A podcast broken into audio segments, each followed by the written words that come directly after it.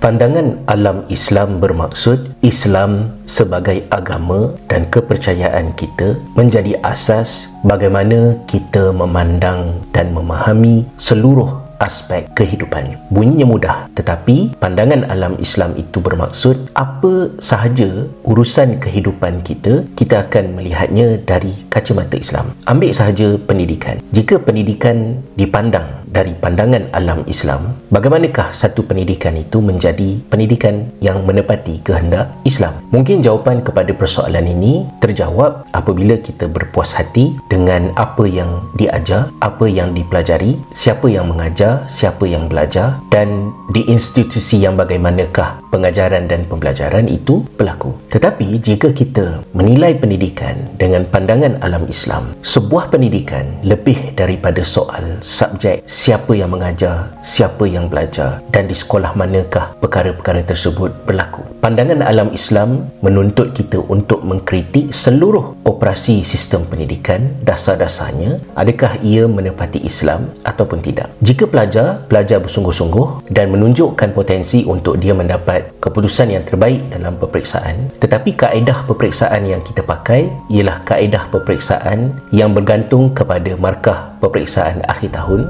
kebetulan pelajar itu berhadapan dengan masalah keluarga tidak sehat sakit yang akhirnya membawa kepada beliau mendapat markah lebih rendah daripada yang sepatutnya dengan markah yang rendah itu pelajar tersebut kehilangan peluang untuk mendapat beasiswa dan dipersalahkan adakah kaedah peperiksaan tersebut menepati kehendak Islam jika peperiksaan itu reka bentuknya menyebabkan pelajar teraniaya dan keputusannya tidak menceritakan potensi sebenar pelajar tersebut. Apakah ada kaedah peperiksaan lain yang lebih menepati prinsip-prinsip Islam? Jika seorang guru dibebankan dengan bebanan-bebanan kerja yang tidak berada di dalam skop asal kerjanya sebagai seorang guru, adakah tindakan tersebut menepati kehendak Islam? Bagaimanakah akad ijab dan kabul yang kita kenal dalam muamalat dipatuhi pada menentukan apakah kerja cikgu dan apakah bukan kerja cikgu? Itu dua contoh mudah untuk kita menyoal sejauh manakah kita melihat pendidikan kita dengan pandangan Islam. Hal ini merupakan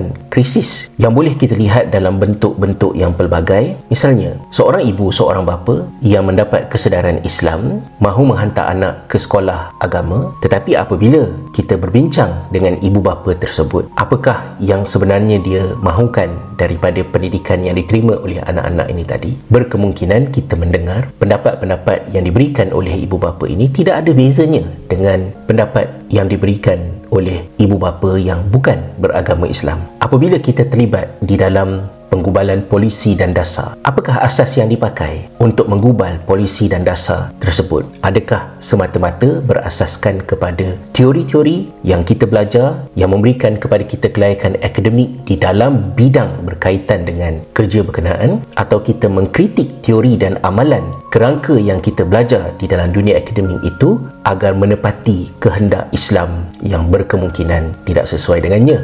Jika ilmuan-ilmuan Islam terdahulu memberikan penekanan agar anak-anak orang miskin dan anak-anak orang kaya diajar dengan kualiti pengajaran yang sama, belajar di tempat yang sama, mengasing-asingkan pelajar berdasarkan kepada latar belakang keluarganya, adakah ia menepati pandangan alam Islam atau sebaliknya? Jika kita beriltizam dengan Islam kita tidak akan berpuas hati dengan keadaan sistem pendidikan kita. Bukan kerana ia tidak kompetitif jika dibandingkan dengan negara lain tetapi kerana apabila kita melihat ramai yang gelisah tertekan berdepan dengan pelbagai masalah kesan daripada bentuk sistem pendidikan tersebut Islam adalah agama yang selamat dan sejahtera. Pendidikan yang Islam tidak akan meletakkan murid-murid di dalam keadaan sebaliknya